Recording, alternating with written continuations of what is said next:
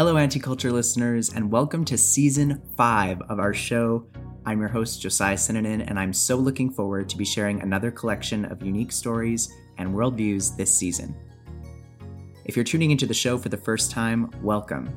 This is a safe space where I highlight the vastness of our worldviews, opinions, and stories with people from all walks of life not to serve any agenda, not to compartmentalize anyone, not for the sake of my perspective being highlighted. I did, however, create anti culture so I could challenge our concept of what culture is. I like to introduce myself every season as your culturally ambiguous and culturally mixed host, and both statements are true. Anti culture first started in 2017 to try and express a phenomenon I experienced growing up here in Canada, where my cultural ambiguity wasn't as easily understood at the time because of my ethnic mix and my personality, a lot of people didn't know where I came from or where I fit in. And I found that interesting because, try as people might, I didn't quite fit into any box. No base level assumptions you might associate with me at first glance ever landed. This had its benefits. I found myself having extremely candid conversations with my peers as I grew up. Conversations about race, cultural identity, family, career, and the assumptions that hold all of us down. We all get boxed in somewhere, and this is what I had in common with everyone else. I decided to get a degree in international relations, became well traveled, and let my own curiosity feed itself. How we see each other in groups and cultures is something I started to think about a lot. And I became grateful that no one could place me. I became confident in talking to pretty much anyone. So one day I thought, what if I recorded some of these conversations? What if I led by example and had unbiased, empowering, and dignifying conversations with the people that we like to put in boxes? What if I could make everyone relatable to someone, even if at their core they might disagree with one another or never come into contact with one another? To challenge myself and this concept, I created Anti Culture, a mission to redefine what cultural identity means. Last year was such a busy year for me, and we made new strides as a show and a community Thanks to you, listeners, I was the recipient of the 2021 Canadian Podcast Award for Outstanding Society and Culture. I want to continue to provide you stories that inspire, challenge thought, and bring us together, and I hope that this season, more than any, I can continue to create that space. Before we begin our episode today, I wanted to mention that Anti-Culture is a proud member of the Alberta Podcast Network featuring shows that have been homegrown here in Alberta, Canada, including one of my new favorites, the French language program La Place. La Place is a podcast about local Franco Albertan communities seen through the lens of drink, culture, and history. I love this show because it highlights the rich Franco Albertan identity we have right here in the province, which I've covered before on my show. So check it out if you're a Francophile like me.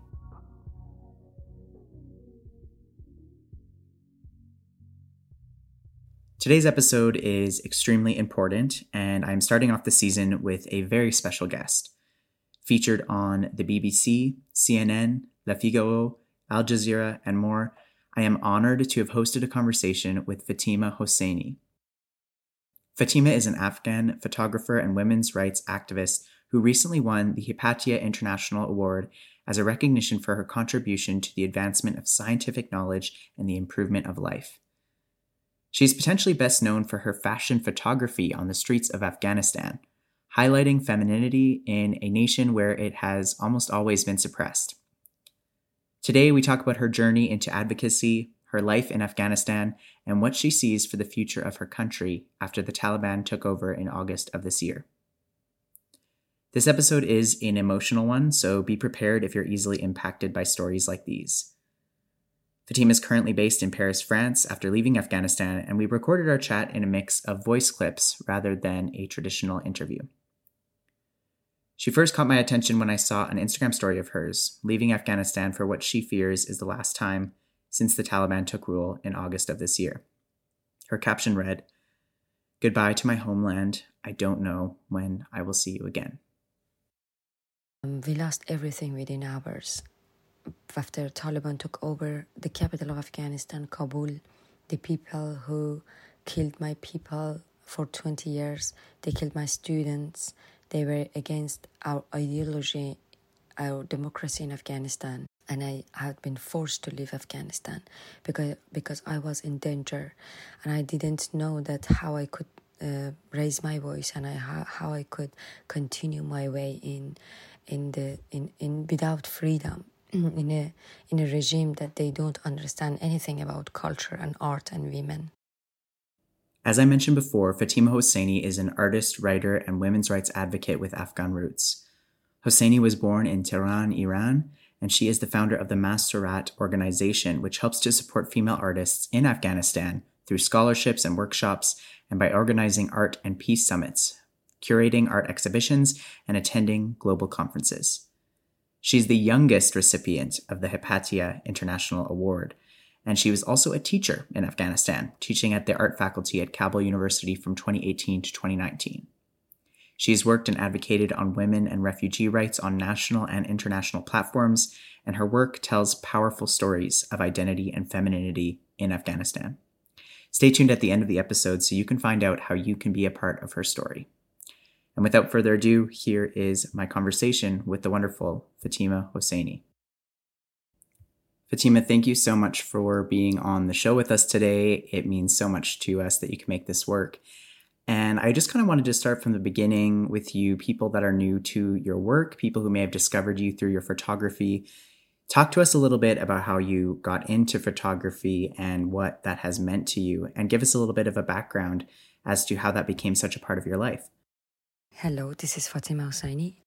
Uh, actually, I was born in Tehran and I studied and I grew up in Tehran and I studied one industrial engineering and then um, I used to paint when I was a teenager in Tehran, but uh, it was always, um, you know, I, I could feel it always that I I am an artist inside and I was an artist inside, but but I didn't realize it um, since I started uh, uh, studying engineering uh, in the university. But after four years and for my first bachelor in industrial engineering, I decided to uh, give an academic uh, experience to my art and to my passion and to the things that I was dreaming about. So I got a scholarship about photography in Tehran University and I started photography but before that, um, I always um, wanted to be an artist and to to tell about my works and my thoughts without my images. And I used to paint the the, the photos that I took. It uh, photography for me mean that I can tell my words. I can tell what is happening in my mind and what is happening in my heart actually, and. Uh, what what is like my thoughts about the world Uh, I can say my message by my photos, and of course, my my camera is my weapon now in this situation and in this world, and I can talk about my art, and I can talk to the world with my images, with my photographs. I love what you said about your camera being your weapon now. That is so powerful. And I'm sure there's so many people that are thankful that you took that step, especially when you brought that back to Afghanistan. Speaking of all your work, you have done exhibitions and writings across the world, and it has resulted in a global impact.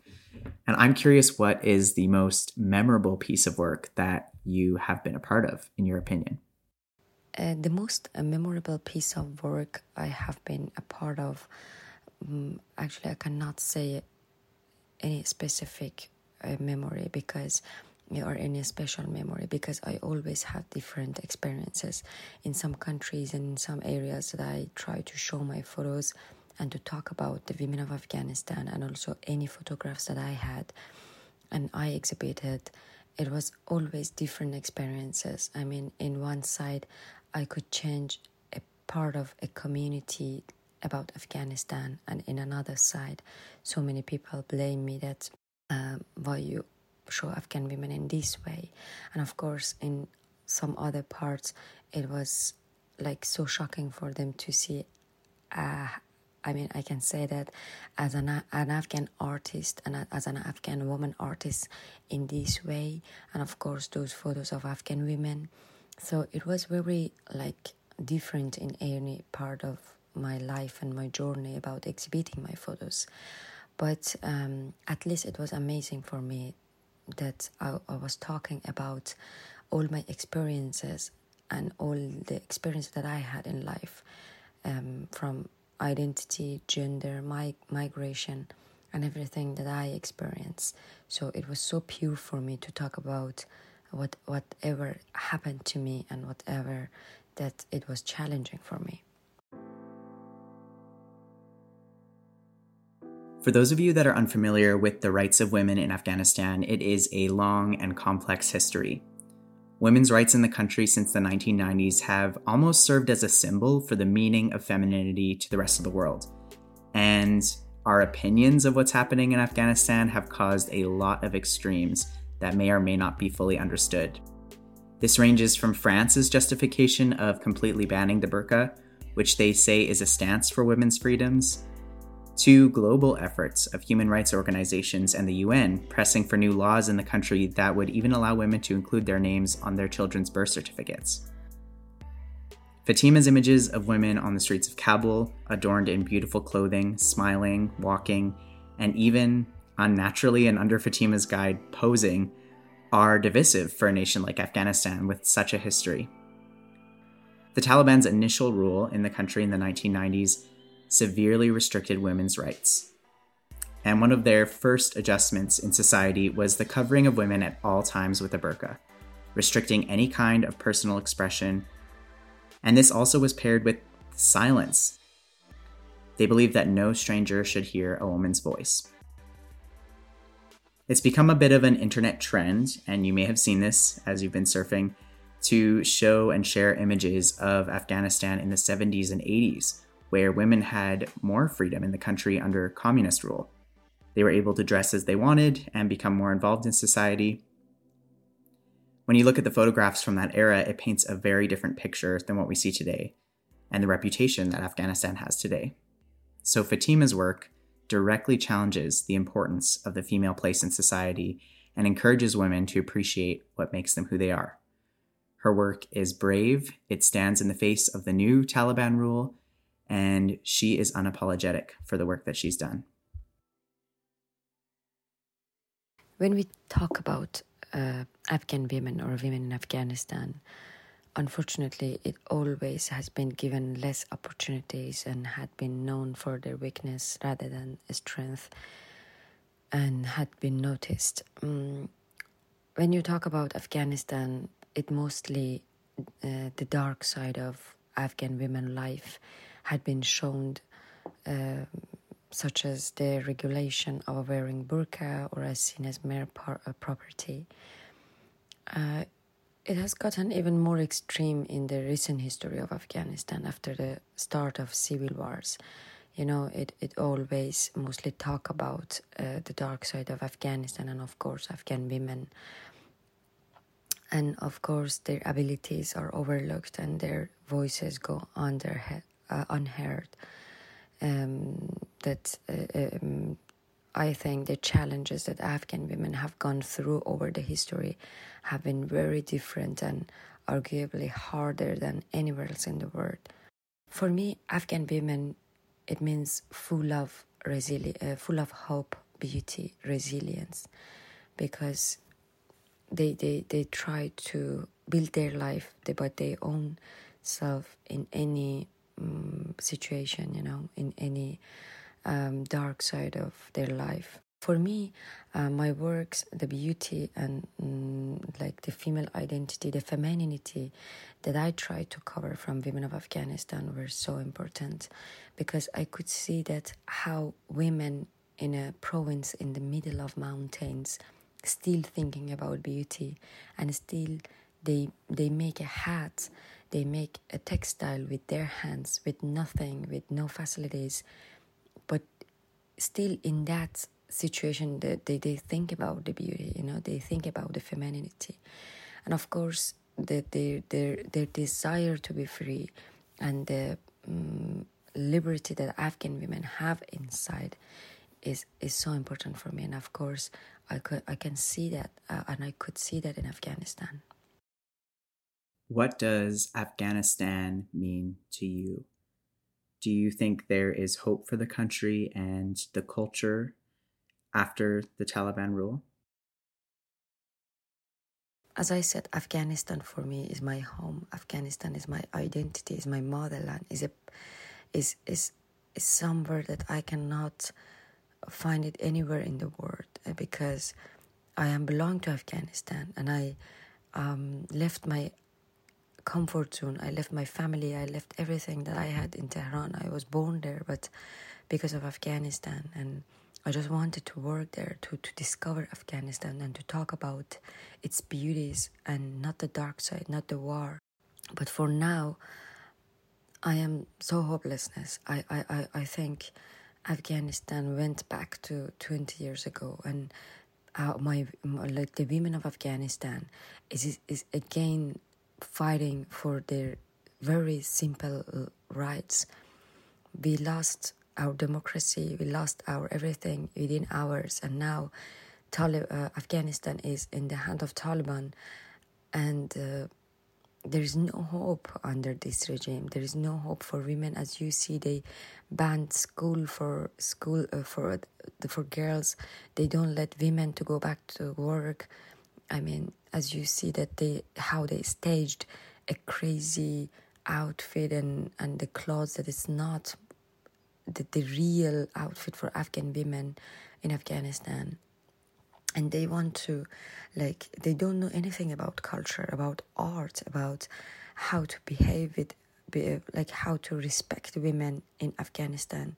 And of course when you are talking about the war zone everything is crazy and under taliban regime of course it's most crazy crazy because given the dark experience of afghan people from taliban regime we could see that eh, they they they they they can't see and they can't share any space for women of Afghanistan, for women. So how we can be how we can be hopeful and how we can say that Taliban changed and they will respect women, they will share their place, they they will respect the gender equality, not anymore. And um, I hope just I, I am just I, I just hoping and wishing that they had cha- they has they changed and they at least respect women they let women to go back to work and to work as a man in afghanistan and at least having their very first and simple human rights in afghanistan you recently posted a story on instagram of you leaving afghanistan with a heartbreaking write-up about how you may never see your country again. And I think that that's something that so many of us can't even conceptualize. I can't imagine thinking that one day Canada would just be gone and I would have to leave and I would never know the country that I knew. Can you walk us through your thoughts and feelings with that situation and where you're at now? Uh, Afghanistan was a name for me since 2013 that I went to Afghanistan for the first time for my for some of my paperworks. And then I decided to go back again. And in 2015 and 16 I went back to Afghanistan again and again. And in 2018 I decided to move to Afghanistan and to live there I started with teaching at Kabul University and then I established my organization to work from for women, peace, art and youth. And then I started to work on my first photo book about unseen portrait of Afghan women. But unfortunately, after all this happens in Afghanistan and we built a democracy and we we we, we tried a lot, at least I can say the new generation of Afghanistan, um, we lost everything within hours after Taliban took over the capital of Afghanistan, Kabul, the people who killed my people for 20 years, they killed my students, they were against our ideology, our democracy in Afghanistan. And I had been forced to leave Afghanistan because because I was in danger, and I didn't know that how I could uh, raise my voice and I, how, how I could continue my way in in the in, in without freedom in a in a regime that they don't understand anything about culture and art and women. So it was so heartbreaking and it, it still it hurts me minutes by minutes when I think about it because Afghanistan was me, for me Afghanistan was my home was my motherland was my identity but now I have no words to say about it because I'm not sure that when I will go go back to Afghanistan and when I will be able to go back. Tell us about your organization Masturat. Uh, Masturat is a non-profit organization that I established it with uh, one of my colleagues in 2019 in Afghanistan to work for women, art, youth, and peace, and to share opportunities with, with, with the young generation of Afghanistan, especially women, to talk about the soft power of art and use it in their every walks of life and to talk about it in the world.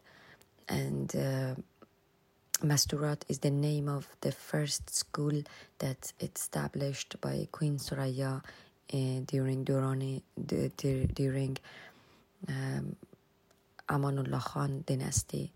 Um, and it was for me, it was a sign of um, how uh, sharing a space with women, how to give them an opportunity, how to how to talk about um, um, how to talk about women in such a country, you know. And for me, it was important because when you think about, when you talk about a war zone, women and art are the two most important subject that it's overlooked and underestimated. So I just wanted to share a platform to talk about these two uh, forgotten subjects.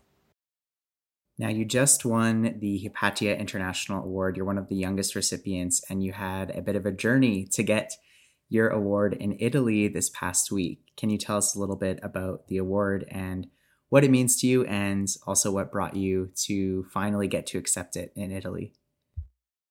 I won Hypatia International Award in June 2020, uh, but I but due to COVID restrictions, everything postponed to October 2021.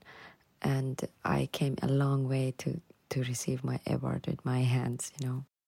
When I was in Tehran, COVID happened, and then I was in Afghanistan. I got stuck there, and then I wanted to try from Italian embassy in Tehran, but due to restriction for refugees, I couldn't get out.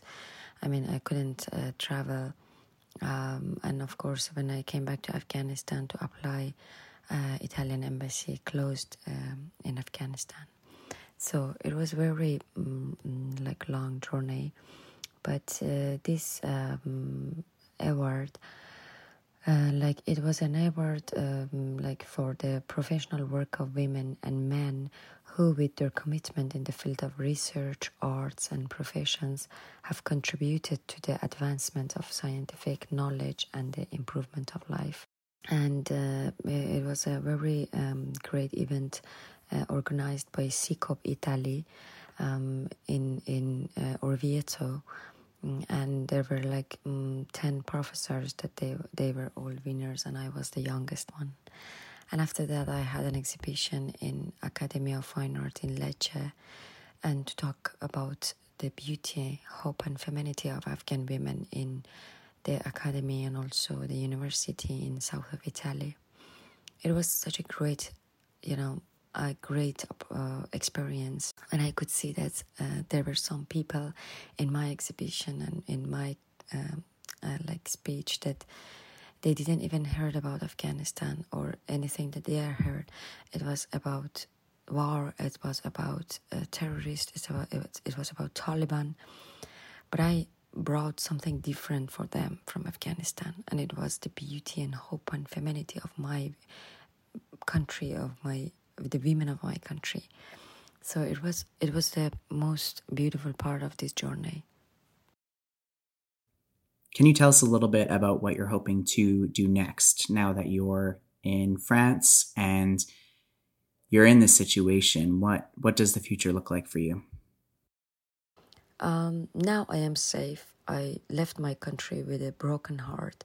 Still, I am traumatized. Still, I can't stop thinking about Afghanistan and people in Afghanistan, and especially women in Afghanistan, and how we lost a huge, huge human resource in Afghanistan, and it still breaks me. It still kills me, minutes by minutes. But, but I want to be hopeful for the future, and I will continue my way here, my education, my way for working. I, I will take photograph photographs more and more and to talk about women of Afghanistan and talk about Afghanistan more and more.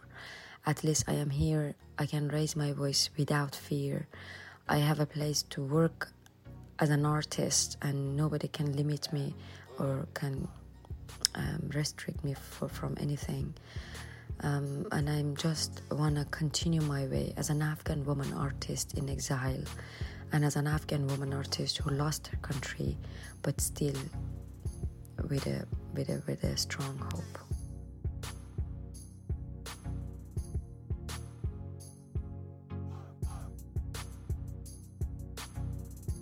Fatimah Hossaini is on Instagram, where you can follow along on her journey and see all of her photos from Afghanistan. Her handle is Fatimah Hossaini.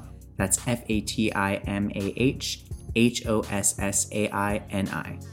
From there, you can also check out her organization, Masturat, at masturat underscore org, and also check out her website where you can find all of her resources and works. Thank you for tuning in to our first episode of Anticulture Season 5 and bearing with us as we worked through the voice note interview this week. To check out more of our show, visit us at josiahpodcast.com and feel free to reach out on social media at Josiah Podcast. If you were impacted by Fatimah's story and want to find out more resources about women's rights in Afghanistan, please follow her along and check out her website to see what you can do next.